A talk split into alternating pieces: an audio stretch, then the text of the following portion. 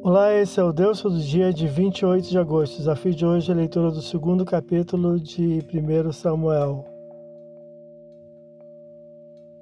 O capítulo apresentará o cântico de gratidão de Ana, semelhante ao Magnificat de gratidão de Maria.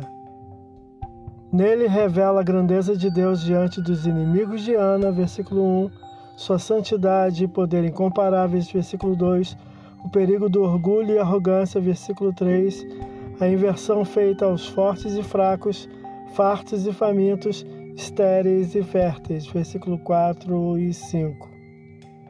Ele é o doador da vida, das benesses e do poder, versículos de 6 a 8. Guarda, protege e exalta, versículo 9. O cântico finda revelando ao Messias, versículo 10. O casal consagra e entrega o filho para o serviço do Senhor, versículo 11.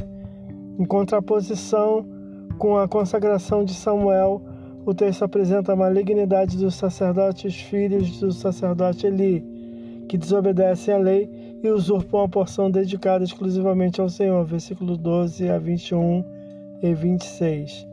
O idoso Eli repreende tardiamente aos seus filhos transgressores, versículo 22 a 25 tendo sido profetizado que sua família seria destituída do ofício sacerdotal e julgados seus filhos. Versículo 26 a 34. O Senhor ainda usará o jovem servo Samuel para comunicar-se com o idoso sacerdote Eli, o que veremos no próximo capítulo. Esse é o Deus todo dia. Boa leitura que você possa ouvir Deus falar através da sua palavra. Agora segue a mensagem e pensamento do dia do pastor Heber Jamil.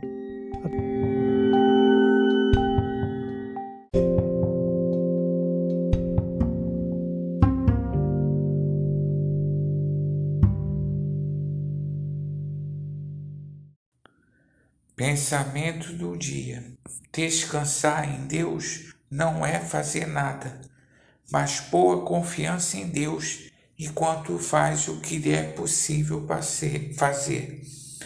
O resultado é que o coração ficará em paz e Deus contemplará a fé do crente.